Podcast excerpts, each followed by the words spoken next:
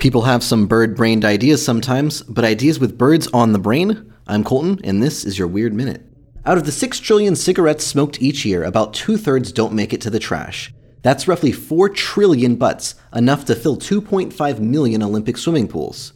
Two Dutch designers believe there is only one way to solve this problem train crows to pick up the butts and trade them for yummy rewards. Industrial designers Ruben van der Vleuten and Bob Spikman originally considered using robots, but the programming and dangers of the city living, from traffic and passerbys, made it a challenge. Next came pigeons, as they can be found in almost every city in the world, but they quickly learned that the intelligence was not their forte. Crows were much smarter.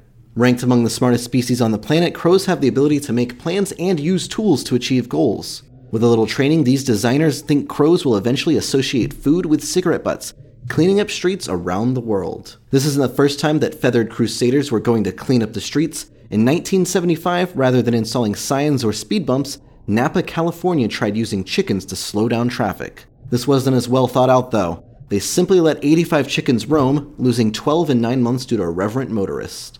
Be sure to visit Ripley's.com for more weird news and tune in tomorrow for another Minute of Odd.